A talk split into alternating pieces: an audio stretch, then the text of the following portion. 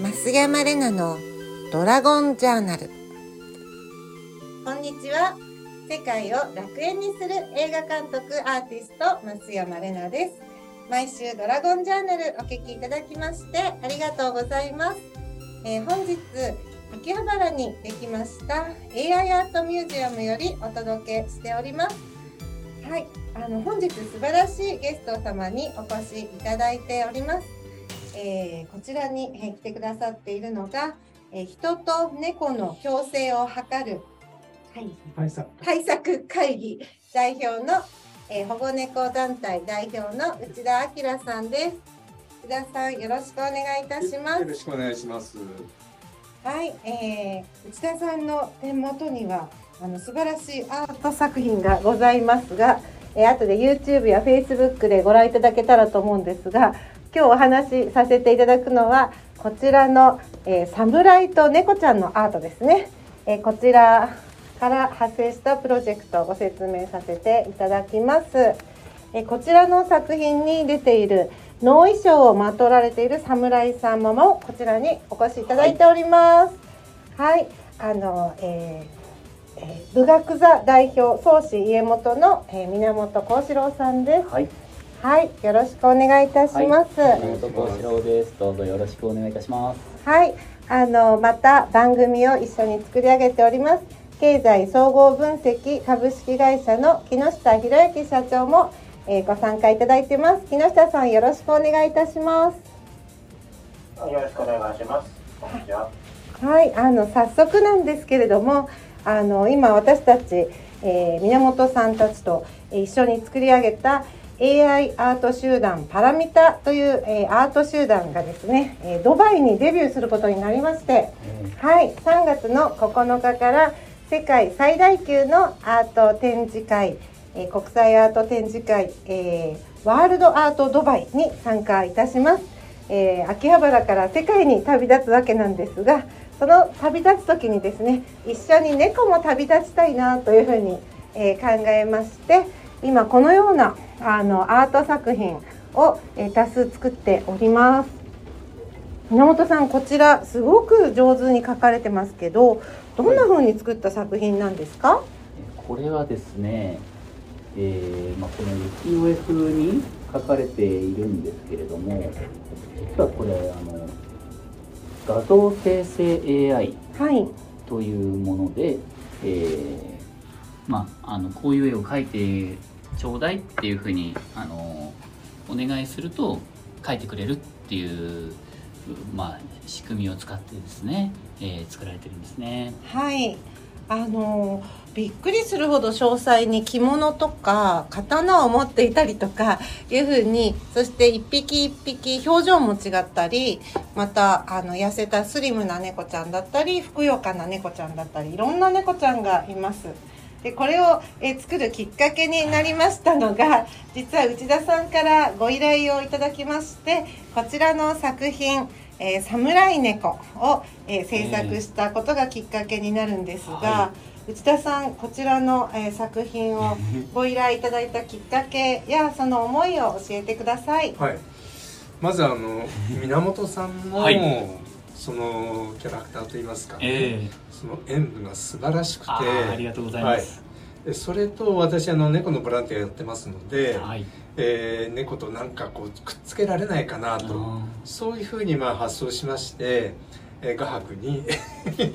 お依頼をしたということです。そしたらこういうものが出来上がってきたんで、はい、いや素晴らしいなと思いまして、えーまあ、感激しておりますありがとうございます。正直最初ご依頼をいただいた時に、ね、侍と猫でっていうご依頼が えどうどうやって？脳装束を着て清掃をした源さんと猫の絵絵というか組み合わせてっていうあどんなイメージなんだろうねっていうので最初はうんっていうふうにこうや思ってたんですがこのまあそれ以前からですね去年の8月ぐらいからこの、え AI アートに取り組んでそれでその農房店農房横浜店とかにね、はい、8月15日からあの、えー、大きな展覧会があってそこにもこんな2メーターぐらいのね大きな AI アートを展示したりとかいろいろ取り組んでた経緯からじゃあこれちょっと猫ですね、えー、猫も侍の格好をしてみて、えー、いう絵をちょっとこう浮世絵風にしてね描いてみようかって言ったら思いのほかいいものが次から次へと生み出されて。はい。こちらは実際にある風景でして、えー、岩手県の一関市、ね。えー、室根という地域にございます、源の、えー、吉家公が矢を放ったその矢が当たった、えー、宿目石があった、えー、地あの場所で、えー、一橋進学塾の岩手合宿所の施設の中で実際に撮影した写真をもとに作られていましてテラスというかね、はい、建物合宿所から張り出した、はい、あの舞台みたいになってるんですよね。はい。でその実際のあの風景の中に、えー、でその野外舞台として源さんがあの能を、えー、源の義経公が、えー、壇ノ浦とか屋島で戦った時のあの、えー、屋島という演目を披露してくださった、ね、その日の写真を元にしております。えーえー、すごいこの、はい、背景の、はい。まあ、自然、はい、ほぼもう人工物がないんですよね。はい、でその中でのこう青い空とのコントラストが結構評判が良くてね。はい、でそれをちょうどタイミングがああったのでそれと組み合わせてみようかっていうのでね。はい、そうですね。その空間の中に、えー、実際にはその時はいなかった猫ちゃんが現れてるという設定で、はいはい、そのまあ地面に猫ちゃんが座ってたりとか、えー、舞台上と、ね、舞台上でと。えー、それでちょっと能面をかけてるようなね、はい、雰囲気の子もいたりしてね。はい。それがなかなかぴったりきてですね、あの、踊ってる猫ちゃんもいれば、えー、飛んでる猫ちゃんもいると。で、源さんの、あの、扇を持たれてる右手、えー、左手の上には、ね、源さんの腕に楽しそうに座ってる猫ちゃんもいるんですね。で、これ制作してたらなんか楽しくなってきちゃいまして、これはで、ね、これはこの1作品で終わるのはもったいないんじゃないかということになっちゃいまして、ちょっと今まで作ってたものとは全く違う異質というか、はい、あの、ね、なんか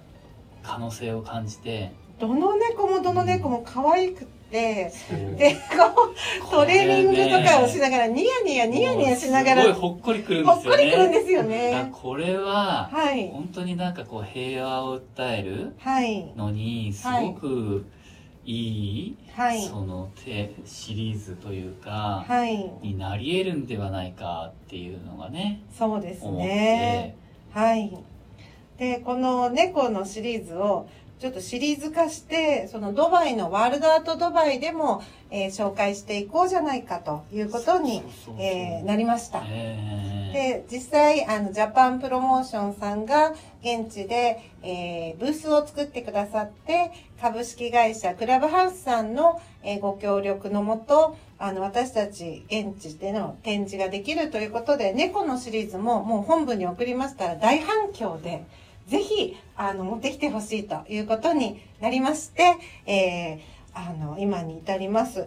で、そこで思いついたのが、あの、ただ展示のスペースにですね、限界がありまして、こう、全員連れていけないんじゃないかなっていうこともあって、で、あの、総選挙っていう形で、どの猫ちゃんを作品にしてドバイに持っていくのかっていうことと、あとちょうど今私が仕込んでいる侍の応援ソングを今月収録してドバイにも持って行って映画のキャンペーンソングみたいな形で活用していこうと思ってる曲があるんですけど、はい、それを猫ちゃんが歌うみたいに猫アイドルにしたらどうかということもちょっと同時に考えておりまして、木下さんがあの取り組んでおられる VTube を、ちょっと私たちもこの機会に猫で挑戦してみたいな、猫の VTube でアバターで、ひょっとしたら今後、源さんが野を猫でまったりとかいう技術がまだないんですけど、こういってそういうことも可能はい、あの活動しながらあその技術なら自分提供できるよとかいう方たちと一緒にワイワイ盛り上げていけたらいいなと思ってますいかがでしょう木下さん。そうですね。あの猫の側側というのはもうでできているからやろうと思えばできると。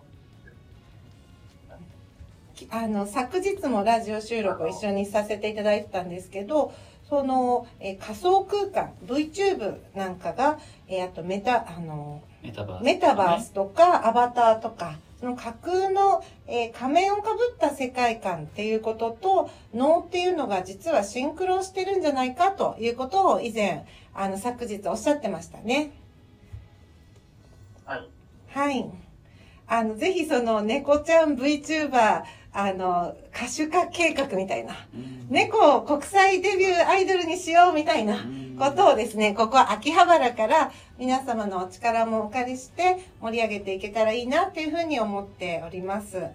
で、またそういった活動を、えー、する中で、えー、早速、あの、AI アートミュージアム、こちらは、えー、昭和通りから徒歩3分、あの、ベック秋葉さんの4階をお借りして、アート展示をしてるんですけれども、早速、すでにですね、えー、猫ちゃんのアートが、えー、数枚、えー、売れまして、えこういった形で皆さんにアート作品をご購入していただいたりしながら、資金も作っていきたいなと思っております。で、またドバイに向けても、まだ私たちの制作費や渡航費、滞在費も足りない状態ではあるので、まあ、売上の一部は、あの、自分たちの活動費というふうに当てながら、えーえー、利益の中の一部を、えー、社会がより平和になったり、猫が住みやすくなる活動に活用していただけたらいいな、というふうに考えてるんですが、今日、あの、内田さんから、えー、すごく素敵なアイデアをいただきました。あの、ウクライナのその保護猫、えー、猫の動物愛護団体があって、そこに寄付してはどうかっていうお話をいただきまして、あの、えー、その思いを教えていただけますか？えー、あのもうご存知のように今ウクライナはまあ大変な状況になってしまっているわけですね、えー、大勢の方が亡くなっていると思います、えー、当然あの飼い主を失った犬や猫が路頭に迷っているわけですね。で、またその、え路頭に迷っている犬や猫を保護している、えウクライナの現地の人たちもいらっしゃるわけです。で、そういう方たちを、え、まあ、日本から、え、何らかのその応援をしたいなと、えー、いうことで、えー、寒波を、えー、送れないかというふうに、まあ、考えたわけです。素晴らしい活動ですね。もともと、あの、あ、木下さんは今のアイデアいかがでしょうか？はい、あの、そう思います。あの、あの、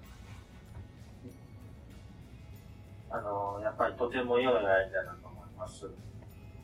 ぜひやっていきましょう。あありがとうございます。最初は、あの、内田さんご自身が、いつも夜になると増山さん夜8時からは保護猫にごあの探しに行かなきゃとかご飯をあげに行かなきゃいけないとかすごく深夜もあの活動されててそういった活動を内田さんご自身で普段取り組まれているので内田さんの団体に寄付がさせていただけたらいいなっていうことを考えてたんですが今日そのことをご相談したらむしろウクライナの？猫ちゃんたちにあのその思いを届けたらどうですか？というふうに言っていただきました。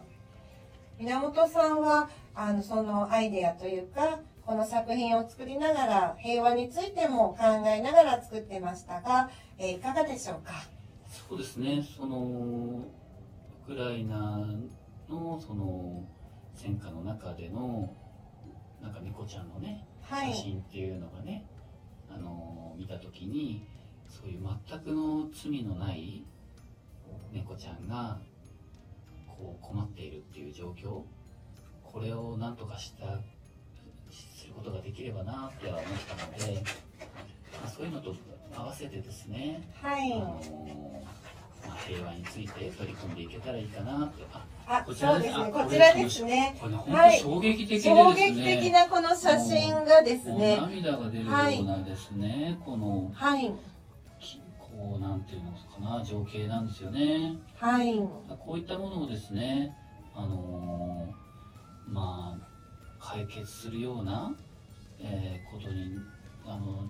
何かこう一助になれればね、はい、いいなという気持ちですよね。はい、あのこちらは内田さんが企画をされている、えー、講演会で2月の23日、えー、祝日木曜日の2時からえー、午後2時から午後4時まで専修大学神田キャンパスの7号館3階の731号室で、え、戦場ジャーナリストの柴玲さんと、え安田純平さんの講演会が企画されるということで、え、こちらの、あのチラシを私作らせていただいたんですけど、この表紙になっているのが、えー、ブチャで、えー、柴玲さんが、えー、撮影されたこの猫ちゃんの写真なんですが、何とも言えない顔をしてるんですよね。はい、あの、本当にね、はい、これは衝撃的な写真ですよね。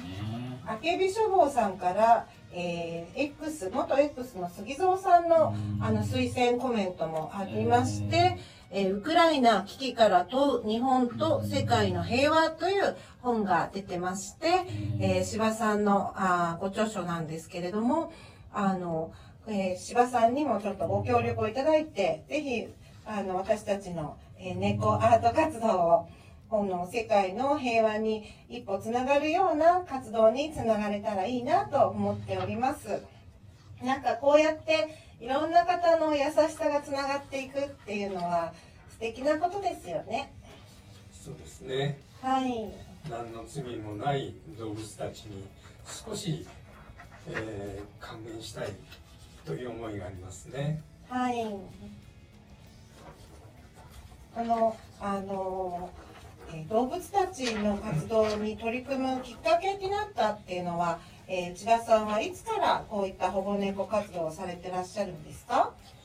えー、活動を始めたのはあのおよそ20年前です。はい、でその頃はあのもう東京都心部も含めて、はいえー、特内どこにでも多数の野良猫がいたわけですね。はい、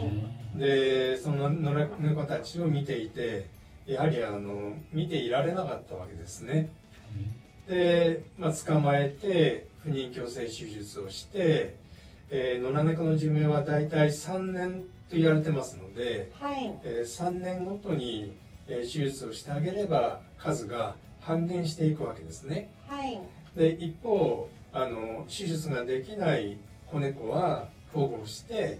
えー、里親さんを探すと。ということで、えー、不幸な猫たちを少しでも減らしたいというふうに思ってこの活動を始めました。素晴らしいですね。あのそういった内田さんの活動で、えー、今港区では野良猫がほぼいなくなったっていうことなんですけれども、そうなんでしょうか。そうですね。あの都心部で、はい、えー、野良猫が歩いている姿を見るっていうのは、もうむしろあのごく稀になったと思います。はい。えー、それだけあのいわゆる地域猫活動、はいえー、が普及してきた結果だろうと思いますね。はい。ただやはりあの都県境の面積の大きな区ですね、はい、そういうところではやはりまだ多数の野良猫があの残っていますのでこれからやはり、えー、そういうところも、えー、地域猫活動、えー、これを進めていかない進めていかなければいけないと思いますしその時にはやはり行政による助成金というバックアップがもうこれ絶対に必要ですので、はい、えー、やはりあの政治行政と連携しながら、えー、愛護活動を進めていくとということが必要だろうと思っています。なるほど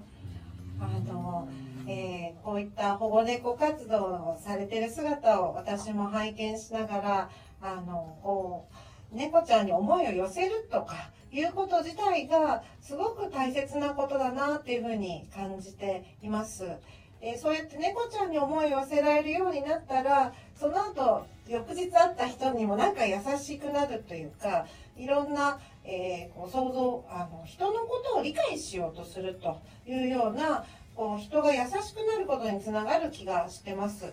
源さんはこのシリーズを取り組む以前にその多様性とかダイバーシティについて思いがあるというふうなことをおっしゃっていました。はい、で今回このいろんなね、えスタイルの猫ちゃんがいて、えそれぞれが共生しているという、え世界観を表現しているわけですけれども、はい、こういった作品を取り組みながらそのダイバーシティへの思いを教えてください。そうですね。えー、っとですね、ぱりまずはですね実はもう私たち自身がそのまあ表現者には結構多いタイプかと思うんですけれどもお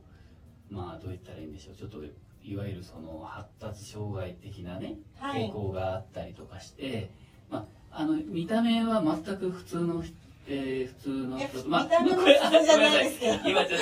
と、私が言うと説得力がないんですが、私が毎日着物で、えー、非常にこのエスエスカレーターなんか登るとですね、もう向こう側の人が全員振り向くぐらいのね、あの、インパクトを持ってるみたいで、いや、私自身はもう慣れてしまって全く見られてる意識がなくて気をつけなければいけないんですけれども、まあ、ごめんなさい、話はそれてしまいましたが、えー、まあ、あの、中身がですね、もう一般の方とは若干ね、こう、乖離している部分があるんですよね。生きづらいなっていう感じますよね。あの、突然、なんかこう、すごい集中力で何かを始めてしまって、他のことがそっちのけになってしまったり、えー、返さなきゃいけないメールが返せなかったり、いろいろこう、あとはね、こう、時間にこう、出かけて目的地に行く前に何か見つけてしまってそこにもう3時間も4時間もあのかかってなってしまったり、はい、もういろいろなことがですねあのもう本当に生きづらいというかですねあのなんていうかあの皆さんからは想像ができないかもわからないようなことが起こってしまってご迷惑かけてしまうようなことがまあ稀にではなくて結構頻繁にあるんですよね。はい、まあ、そういったことをこの、まあ、いわゆるそのマイノリティ側というかその一般の皆様とは違う側からするとその皆さんと違うものもの人たちがいるっていうことは、まあ、よく理解ができるんですね逆にね。えそそうするとですね、うん、のまあ、他にもいろんなタイプのマイノリティがいるっていうことがまあ、隣を見れば、ああ、そういうことなのか、そういうことなのかっていうことが、よく、まあ、見えるというかですね。で、その多様な皆さんを、こう、理解し合い、こう、なんて言うんでしょうね。えー、尊重し合うというような世界ができれば、本当にこう、まあ、なんていうかな、平和で、皆さんがこう生きやすいというかですね、えー、世界になっていくのかな社会になっていくのかなとそのことをこうまずはあのあの理解を促進するっていうことで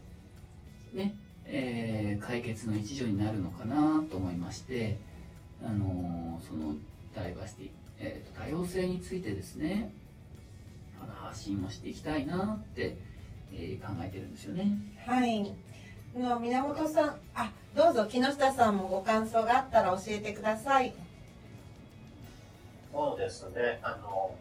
やっぱり心理に特徴を持っておられる方というのは、あの、あの芸術家ほか才能を持った方は、あの、いなそうではないかというぐらい、よくあること。まあ、現代だから心理療法なんていうのかね、その層の中に人をこうこう引き戻してあげるというか、こう日常に回避させてあげるということのようなんですけれどもね、あの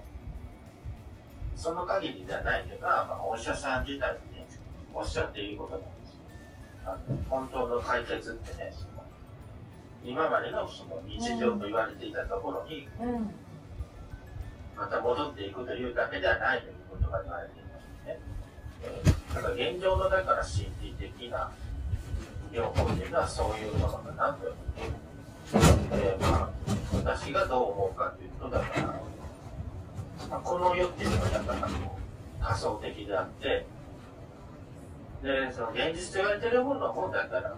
いろんないっぱいある層のうちの一枚のですね、あの、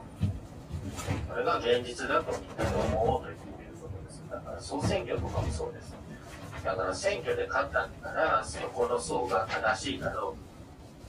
う。そういうふうな、こう、決済をしてですね、こう層をまとめるというような感じを民主主義に言っていたんでしょうね。あの、まあ、これからはですね、層の捉え方というもの自体がね、まあ、自由になっていくんだろうなという兆しが見えます。あの VTuber ですね。はい。VTuber というよまあ、人が中心なわけです。あの一つの正解に、えー、一つの正しい正義がある、えー、そこの、えー、世界に生き方を、えー、押し付けるというような形の直し方ではなくて、みんな違ってみんないいにゃみたいな。なんか みんな違ってみんな可愛いにゃみたいな。なんかそんな風に違いを受け入れ合うっていうことを表現するときにも、なんかこの猫、AI 猫アートちゃん。の企画ってすごい素敵だなと思いました。のようにね、はい、その人間社会の多様性みたいなものをこう猫ちゃんを介してですねこの縮図のようにこう表現できる可能性があるなと思って、はい、でそのいろんな種類いろんな、まあ、あの多様性があることをもっとこう喜ぶ喜んで楽しむっていうかね、うん、ああの人はなんか違うから排除しようとか、うん、あの差別しようとか、うん、あの追い払おうとか、あののけ者にしようとか、いじめちゃおうとかそういうんじゃなくてですね、でもちろんそういう方からするあ逆の立場からするとちょっとこう迷惑を被ったりする、えー、皆さん一般の方もいらっしゃると思うんですがそこへですね、えー、まあ、えーこの役に立つ場面っていうのをこう何て言うかな、えー、あるということを理解し合ってねあのまあ例えばですけれどもねあのいつも私が例え話に出すのがあの赤血球と白血球のね、えー、お話をすらさせていただくんですがこの普段赤血球っていうのはもう毎日毎日毎秒毎秒働いてるんですね。酸素を運んで全身に運んで非常にせっせせっせと、まあ、引っ越しで言えばせっせせっせともう一生懸命運んでるんですけれども一方で白血球っていうのは体は大きいのに全然酸素運ばないんですよ。引っ越しの時に体でっかいのに何にも働かないっていう、まあ、存在なんですね。でお前働けよって感じあるんですけれどもいざ外敵がやってきた時にその赤血球白血球はですねあの命を懸けてえー、その外敵を退治したりでそのそのまああの死骸みたいなものが海になってるわけですけれどもそういうふうにしてですねその時に赤血球は何も役に立たないんですよ。だから逆に言うとですねあのそのいざという時のためにその白血球がいるっていうことをあの、まあ、理解し合うし合って、まあ、普段なんかのんびりしてたりしてもまあ、あの多めに見てあげようと。何か役立つ場面があるんだろうと、ね、あのいうことがあったりしてですね。その多様性をなんで多様性があるのかっていうそのその心理っていうかですね。何かの理由があってやっぱりあるんですよね。そこをまああのお互いに理解し合って、えー、尊重し合って、えー、まあ楽しく生活できる社会になるといいなっていうねことを、まあ、この猫ちゃんを通して発信できたらいいかなとね、はい、思っている次第でございます。はい、はい、そうですね。ありがとうございます。えー、本日、あの、ゲストにお越しいただきましたのは、えー、武学座の、えー、宗師家元源幸四郎さん、そして人と猫の共生を図る対策会議代表の内田明さんです。そしてあの木下博之、えー、経済総合分析、えー、木下博之さんと増山玲奈でお届けしました。ありがとうございました。ありがとうございました。